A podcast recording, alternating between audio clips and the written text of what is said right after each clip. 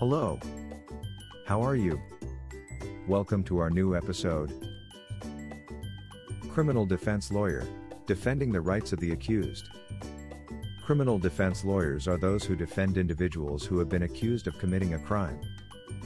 The primary role of a criminal defense lawyer is to represent their client in court.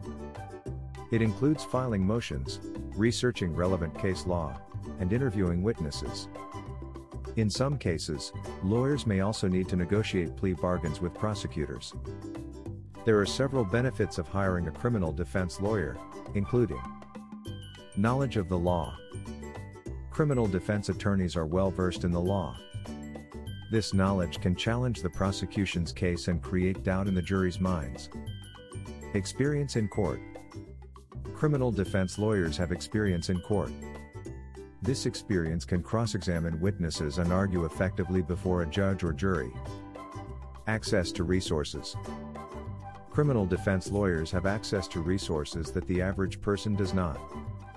It includes private investigators, expert witnesses, and other professionals who can help build a strong defense.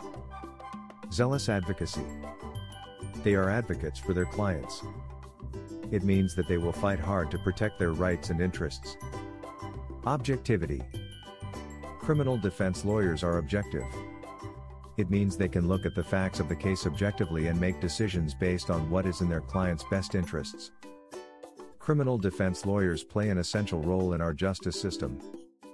They are responsible for defending the rights of those accused of a crime.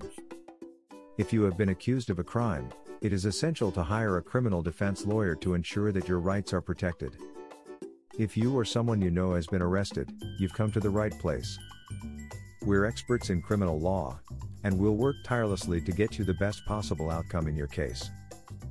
We know this is a difficult time for you, and we want to make it as easy as possible.